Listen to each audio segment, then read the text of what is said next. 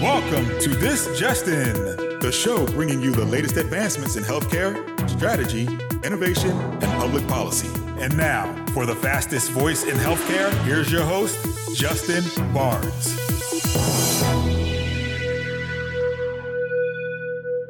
Thank you for tuning in and welcome to This Just In Radio. I'm your host, Justin Barnes, and we're broadcasting live from the HLTH 23 conference in Las Vegas. Very excited for this next two days of broadcasting from the most exciting digital health and health IT conference in America. My lineup of guests is unparalleled, so stay tuned to hear the fastest voice in healthcare speak to this amazing group of leaders and innovators. Thank you for tuning in. Welcome back to This Just In. I'm your host, Justin Barnes. We're broadcasting live from the HLTH 23 conference in Las Vegas. Very excited for my next guest, Justin Norden, partner at GSR Ventures. Welcome back to the show, my friend. Justin, thanks again for having me. It's always great to see you, and uh, thank you for supporting the show every turn. Um, so first, uh, you know, welcome to HLTH, and I know you've been here for a day or so. And uh, you know, what have you seen? Anything exciting and uh, all that good stuff? You know, it's it's wonderful to be back here. There's still this excitement. It's wonderful to see so many familiar faces in digital health, people who've been here for years. You know, really trying to make things better. You know, in terms of what's exciting, all sound a little bit like a broken record to people who've heard, seen me speak for the past you know year or so, but there's so much interest in, in the AI space. Mm-hmm. And I think what's fun is the conversations evolve from, oh my gosh, this thing is here to a little bit more sophisticated. Here are use cases. Yes, this is how we've actually implemented it, you know, deeply in our stack. It's not just buzzword, buzzword. It's this is what we're doing. Still lots of unsolved problems what's going to happen with regulation, what are the guardrails that need to be put in place, what are the right business models for startups, and how should we incorporate it. Um, but that's where that's where there's still so much excitement and energy here, and, and wonderful to be back. Yeah, and I think that's what I always like to have you on air because you do help delineate. You don't you don't add to the hype, but you're adding to. Hey, here's some use cases that I've seen. Here's some use cases that you know I think even at Stanford that we're working at and we're looking at. So um, you know, I you know let's certainly dive into some of that as we um, as we get into some of the um, the discussion here. Um, so, what are you seeing, you know, at a high level, some of the trends in, in healthcare and digital health uh, from across the industry? Yeah. So, you know, even the, the, the tone here, you know, mm-hmm. we've gone through years past where we've been at peak bull of the market. Not that there aren't, you know, fun parties happening, yeah. but yeah. you know, it's it's it is more subdued, right? We're, we're no longer at that. It's no longer fundraise after fundraise announcement. It right. is a different climate, and both I, think there's been time years before where the investors were there first and the startups weren't quite there yet. It seems like people are getting to the same page, right? Mm-hmm. This is a different funding environment. We need to think about profitability, profitable growth, you know, different ways to grow more sustainably, unit economics, you know, re-entering the conversation. So that's where we're at. Um, but at the same time, there's there's a lot of optimism. You know, the the investors are still here. People aren't running away. We you know survey a lot of our peers actually every year, and mm-hmm. some of the data now. People still think they're going to do you know as many deals. They were planning to do as many deals as before in digital health. They're still planning to be here next year, yeah. doing the same thing. So the people around the table, yes, you know, valuations and expectations have changed and have shifted. More realistic. Um, but that's okay. Yeah. If, if, you look back over the past 10 years, we're still in a great spot. Yes. You know, good companies are getting funded, capital is flowing. Yes. Um, and, but it is it is more moderated than it was a couple years ago. Yeah, and there's more money than ever before available. Correct. So I mean, very very positive climate and environment. Um, so, and this is fine if you go down the AI path and, and machine learning and, and wherever you want to go. But what do you see from innovations? Uh, you know, I would say in the next, you know, either here at HLTH or coming out in early 2024 that you're excited about. Maybe some of the use cases that you've seen studied, maybe in healthcare, digital health, health IT. Yeah. So you know, yes, and many of these are are AI, but it's really healthcare. The health IT landscape is maturing. Mm-hmm. You know, there's more. Let's call it sophisticated use cases out there with AI. You know, my, the one I like to pick on or, or, or, promote, you know, pick your pick your poison mm-hmm. on the day. You know, ambient documentation. This has been a dream for clinicians, yes. administrators across the boards for decades. And what used to be, you know, an $18 billion acquisition a couple years ago, state of the art technology, yeah. to, you know, a couple Stanford students in my class who built anything that was better than 24 months ago on an ambient documentation solution you know, there's dozens and dozens of companies doing this now in the space. You know, I was at a, a pitch competition where 60% of the startups pitching were demonstrating uh, ambient documentation, you know, solution. And the cool part is, is it works. And so, you know, that's a more kind of advanced area where generative AI is starting to play in the space. We're seeing a bunch of solutions on revenue cycle management, administrative tasks, you know, starting to see data and analytics tasks. Um, it's still early, but we're seeing more and more. And I think 2024, yes, there's been a ton of hype in generative AI, and you know, mm-hmm. I, I, probably contributed to, to, to some of that because I do think it's one of the most transformative technologies we've seen. The, the devil's in the details on implementation. How are we choosing to do that? How are we bringing this safely into our healthcare system? Uh, eventually, we will see regulation. So, what, what's going to come there? And we're, we're going to see a little more of that, um, you know, in, in next year. To, to, to, talk about, you know, a few other spaces, one area where actually I think, as well as other investors think, generative AI will start to play a role is number one, most area where people are looking is data and analytics. I think it will kind of play a transformative role there. And two, tech-enabled services companies. So, you know, especially, you know, at peak of the market 2022, we saw raise after raise after raise on tech-enabled services. Right. And there was this future promise of, hey, I know our margins aren't quite there yet, but someday we're going to have the technology now to really lower the cost of care and kind of bring that technology fully in.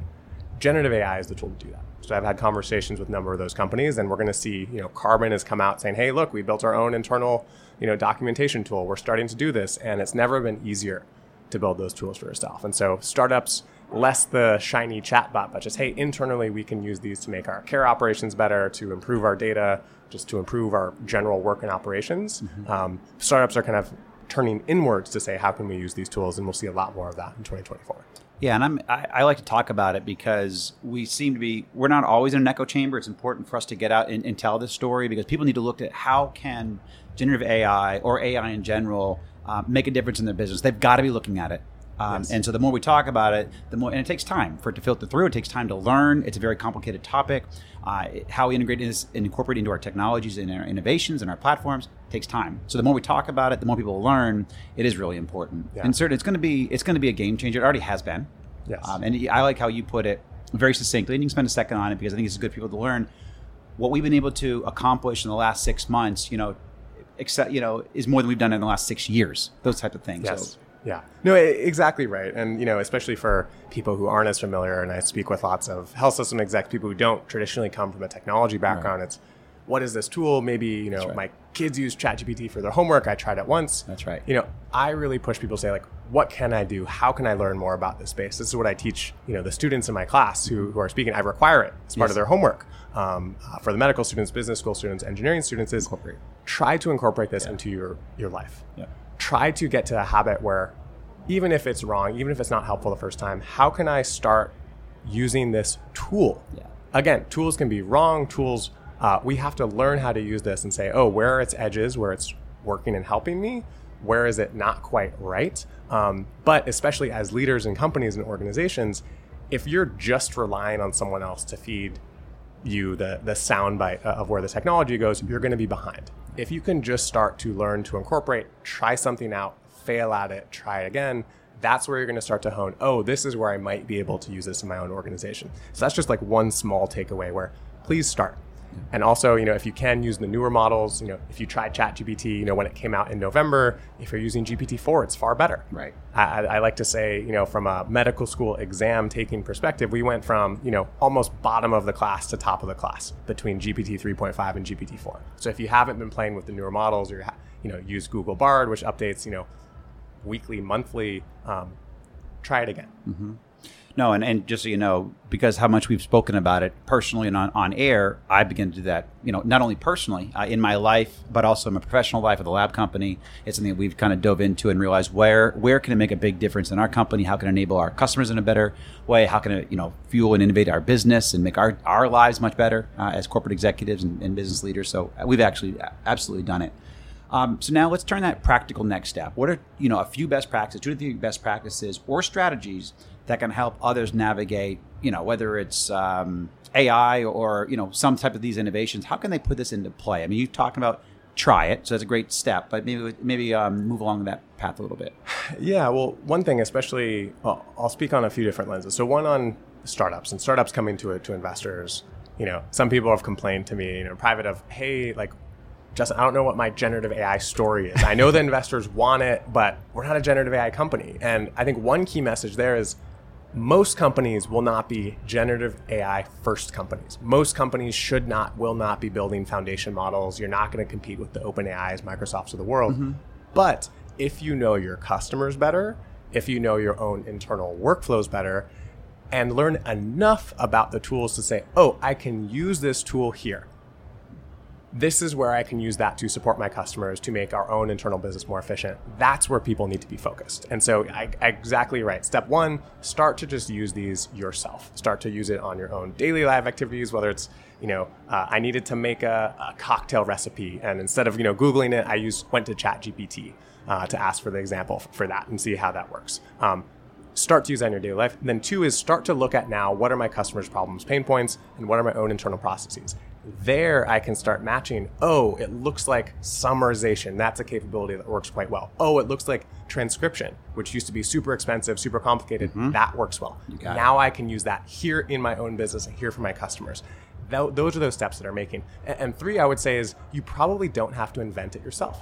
Mm-hmm. There's a lot of solutions out there it is hard to keep up with the state of the art for what's happening, but there's enough newsletters, you know, avenues, shows like yours where people can start to get informed about what's happening, um, where you probably don't have to start from scratch. Yeah. So you don't need this giant engineering team. A lot of the tools are built, and then you can use those building blocks to put it together for your own use cases and for your customers. Yeah, and that's exactly that last piece is what we did inside the lab company. Is that we went and talked to a lot of different leaders. We've obviously done a lot of strategy with you, but then also just taking time to talk to other companies and see where they are and how can they plug into our business. We don't have to go re- reinvent anything or design anything internally. It's you know how can we plug and play and, and scale. Absolutely, so, completely agree. So in our, in our, last couple of minutes, um, and you touched on this in, the start of the show, but as an investor, one of the top investors in health IT, what are you guys seeing as evolutions in, in the past, say, even six months, and, and, and also a little bit of a ground, you know, some ground path uh, for for the next six months of what people should look out for?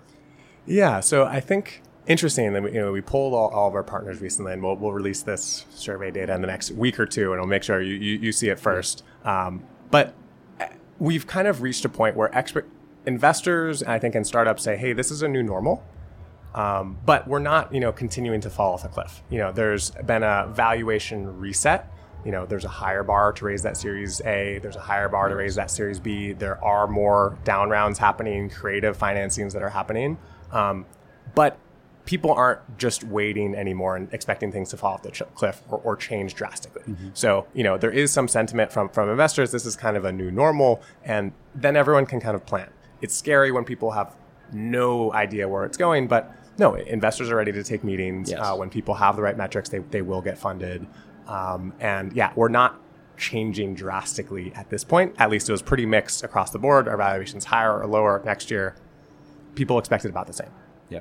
No, I appreciate that perspective, Justin. And yeah, I mean, you can see it here. There's, I mean, over a thousand investors here uh, at HLTH. Uh, the energy is significant. They're looking for for great deals. A lot of great meetings. A lot of great energy. People are extremely bullish in the future. But again, it's also now much more realistic. Yes. Know? Yes. So, yes. And with that said, I'll say, you know, yes, you know, what are the biggest, most transformative health IT companies in the space? A lot of people will, will point to Epic, um, you know, who hasn't raised a lot of money in recent years.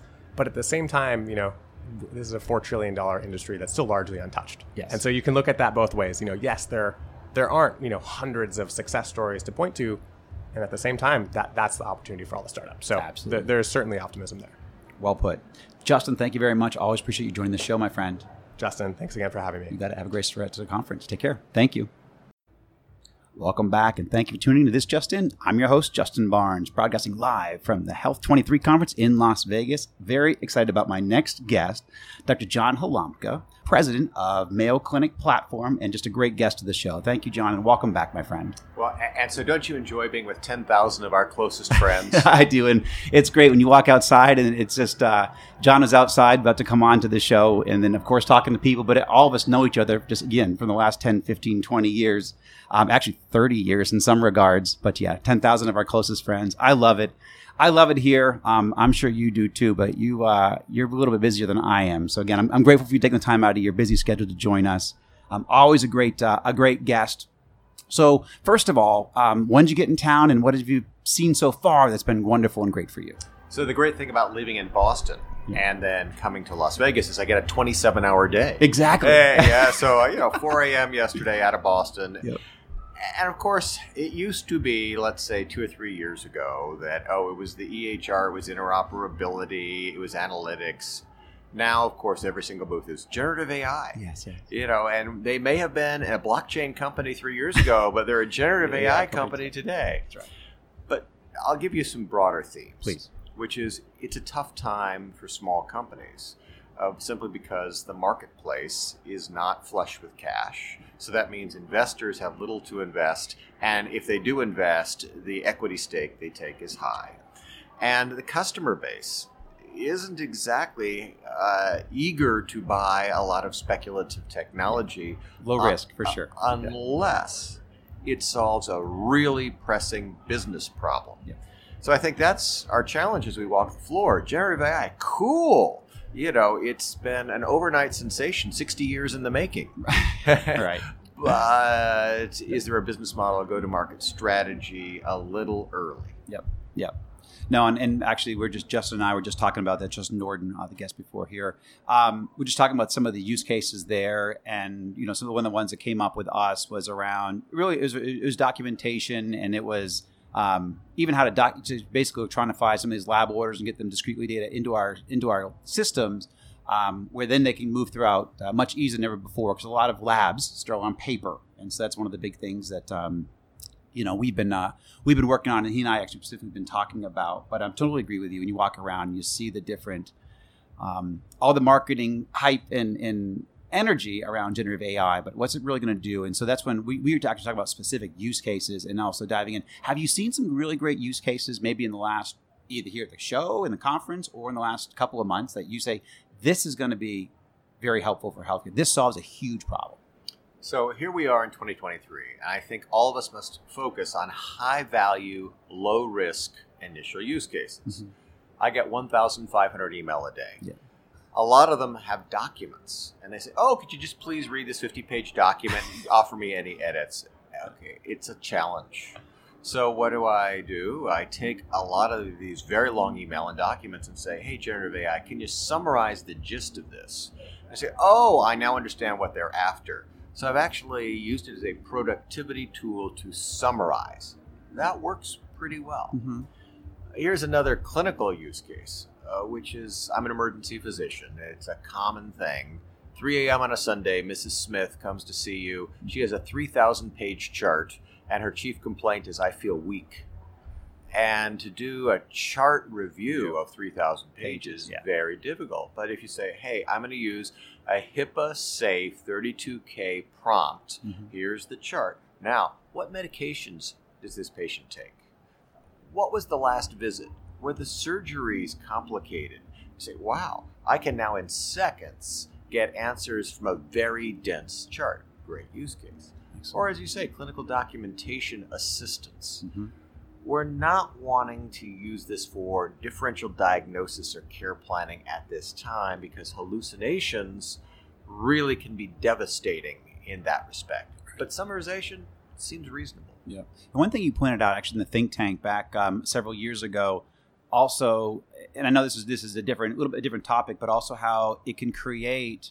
Um, I forget exactly what you said, but it was around they pick up certain things that aren't when the when the um, the AI kicks in. It, it looks for certain things that actually aren't there. It makes things happen. I mean, there's a repetition that you kept on picking up um, in the AI, and I remember that was just really how it still needs you still need some human intervention because when the machine does it on its own, it picked up stuff that actually anomalies, but those anomalies were not significant. So remember, Yeah, and so at this point in history, if you've looked at uh, Casey Ross and STAT and the the tracking board for generative AI, there are almost no generative AI use cases that go from business to patient. Okay. That is, Yep. they go from business to business, Business, yes. to patient. Yes. and that's because of this issue of needing to filter out hallucinations and the not relevant recommendations. that's it. That's exactly it. So following that, what are some best practices or thoughts from your perspective on how companies can navigate this? I mean, obviously, very vast topic, complex. Um, but what you know, how do, how would someone begin a, a first step, even as an innovator, as a care provider? Obviously, a Mayo Clinic and in your platform, you guys are doing a phenomenal job putting a lot of this together. But for the average person, care provider out there, or innovator or patient, what are some thoughts there? Sure. So I talked to hundreds of people on this topic, Yes. and it goes something like this There are commercial off the shelf solutions from big tech that may be helpful to you. You know, I don't endorse any product or service, mm-hmm. but it's a commercial off the shelf product. And if it's going to make you more productive in, in summarization, documentation, great thing to start with. Second thing I hear is, we'll just wait for Epic to do it. and that's fine. I mean, EHR vendors will produce products that will be incorporated into your electronic health record. Third is you're going to roll your own, do something innovative. And that's probably what you need to do if you want to experiment and potentially explore a use case no one else is exploring. And not every organization can do that. Mayo has a whole series of projects in that regard, and we'll educate, we'll share our lessons learned, what worked and what didn't very broadly. Right. And I mean, obviously, you're a great author, prolific author, and you've brought you know several your, your books on air. You and Paul. Um, first of all, how's Paul doing? Oh, doing great. You know, uh, all of us are traveling wildly too much, so you do have to start to triage. yes. Well, that's why we're always grateful that you joined the show. Um, but yeah, no, you guys obviously share your best practices, and you know that was one of the the topics from the last uh, radio show we just did actually with Justin was around start everybody starts somewhere because even if on a personal level how can generative ai or how can ai benefit your personal life? And then certainly incorporate you know there's, there's, certain- there's certain things like you mentioned maybe even navigating emails or inflow of emails but there's certain ways things that can simplify your life personally and then obviously professionally looking out there what can what inside your business um, you should at least take a step in this direction. Don't ignore ai don't ignore how these things can benefit you personally professionally um, relationally but but take a step because it's it's very overwhelming to a lot of people. I mean, we've been in innovation technology for so long, so for us, it's it's not that big of a deal. But for ninety five percent of people out there, ninety eight percent, it's very intimidating. So it's important for everybody because I have a lot of patients, not just care providers that listen to this show, but also a lot of patients in general. Take a step in this direction, even personally, see how it can affect you. Because it's it is going to be the future. It's going to be significant, and in, in our daily lives and everything that we do and touch, work, home, play, all that good stuff. Well, totally agree. And so, give you a couple of personal examples. Great. So, as you say, I write a lot. Yes. And I do my best to create coherent prose. But sometimes there are ways to simplify language. So, last week, Mayo Clinic Proceedings published an article called Best Practices for the Use of Generative AI in Academic Research and Writing.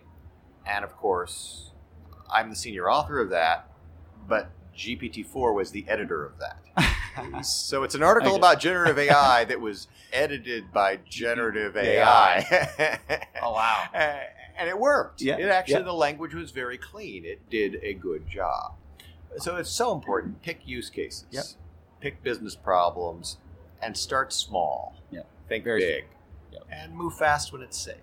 When will your next book come out? Uh, so it's 2024. Okay. So uh, we're looking at the digital health transformation we're all living through now, Right. and we'll be documenting that in real time. Excellent. Love it. Well, we'll certainly have you on for that. So, this next segment or question my audience loves, we're going to put on the crystal ball, look out two to three years from now. What should we be thinking about or planning for that's going to be significant in healthcare or digital health in two to three years from now? So if you look at the work I'm doing now Mhm. with all of my teams, we recognize that AI is only as good as the training data. And the challenge, of course, is a lot of our data is biased. Yes. And you're right, it's limited. It comes from urban settings or educated people, etc. So how do you assemble the global data set for AI training and validation? And we've been working at country scale across the world to do that, uh, bringing in now North America, South America, Asia, and Europe is coming. So, uh, so that's certainly one step. Once you have all that, you'll see a marketplace of new algorithms that are validated. And I suspect you will see federal government regulation as to what it means to have a validated algorithm, meaning that it's transparent as to how it performs and what its biases are. And so here's the dream innovators at health produce an amazing model. It is validated by an independent testing lab. It is transparently shared and made available in a marketplace. So when an EHR user needs some advice for the patient right there, pulling down that algorithm that is likely to be beneficial to that patient right now happens automagically. automagically. And that's that was the topic actually you, do, you brought up with the think tank is the bias that is in a lot of this that we have to keep a very close AI on. Right. That's exactly it. So, um, in closing, I always love to talk about. Well, first of all, what was the keynote that you just did, or what was your topic earlier today? Well, of course, with great eye power become, comes great AI responsibility. Yeah, that's great. Um, and Unity, Unity Farm Sanctuary, I always love to talk about this. Give a couple of seconds on first of all, how's it go? How's it been? How's it going? How can we support it? Uh, and then also, how have you guys grown? So, sure. so Unity Farm Sanctuary at unityfarmsanctuary.org is a 501c3 caring for abused and neglected large animals. Mm-hmm. Now over 300 of them. And so yesterday we brought in Mirabella and Belladonna, who are two 300 pound Kune Kune pigs. Oh. And they're from New Zealand, and they're just so sweet. And they now wander the property, grazing and greeting. They, they don't even have a pen, they just wander. Oh, uh, we brought in a new alpaca, and we also brought in a new sheep named Sully. And this is just daily as people are running into financial issues, mm-hmm. or sometimes it's death disability, dementia, or divorce, we are that social safety net for the large animals of New England. Such a blessing. So, who is in charge of these phenomenal names that I see? I've been a supporter, but who, who's a phenomenal? Whose names is it? You, Kathy? Is it well? Team? So, so remember, my wife and I have been together for 44 years, yeah. and I am math, science, and engineering, and she is art, humanities, and philosophy. So, anything that sounds artistic or creative, that's Kathy. Okay, it's phenomenal. The best, best names. John, I know you have a busy day. Truly grateful for your time that you spent with us. You're always a great supporter of the show. Thank you so much. Absolutely. Thanks so much for having me. You got it, my friend. Have a great rest of your conference. And that's a wrap. What a great series of shows and guests. Uh, always grateful for them joining us on air. And uh, thank you to all of you for joining us. Uh, what a great lineup. But uh, what a great uh, show we've had here in Las Vegas. But look forward to us coming to you live from Vive in Los Angeles in uh, February. So look forward to that and see everyone then. Take care.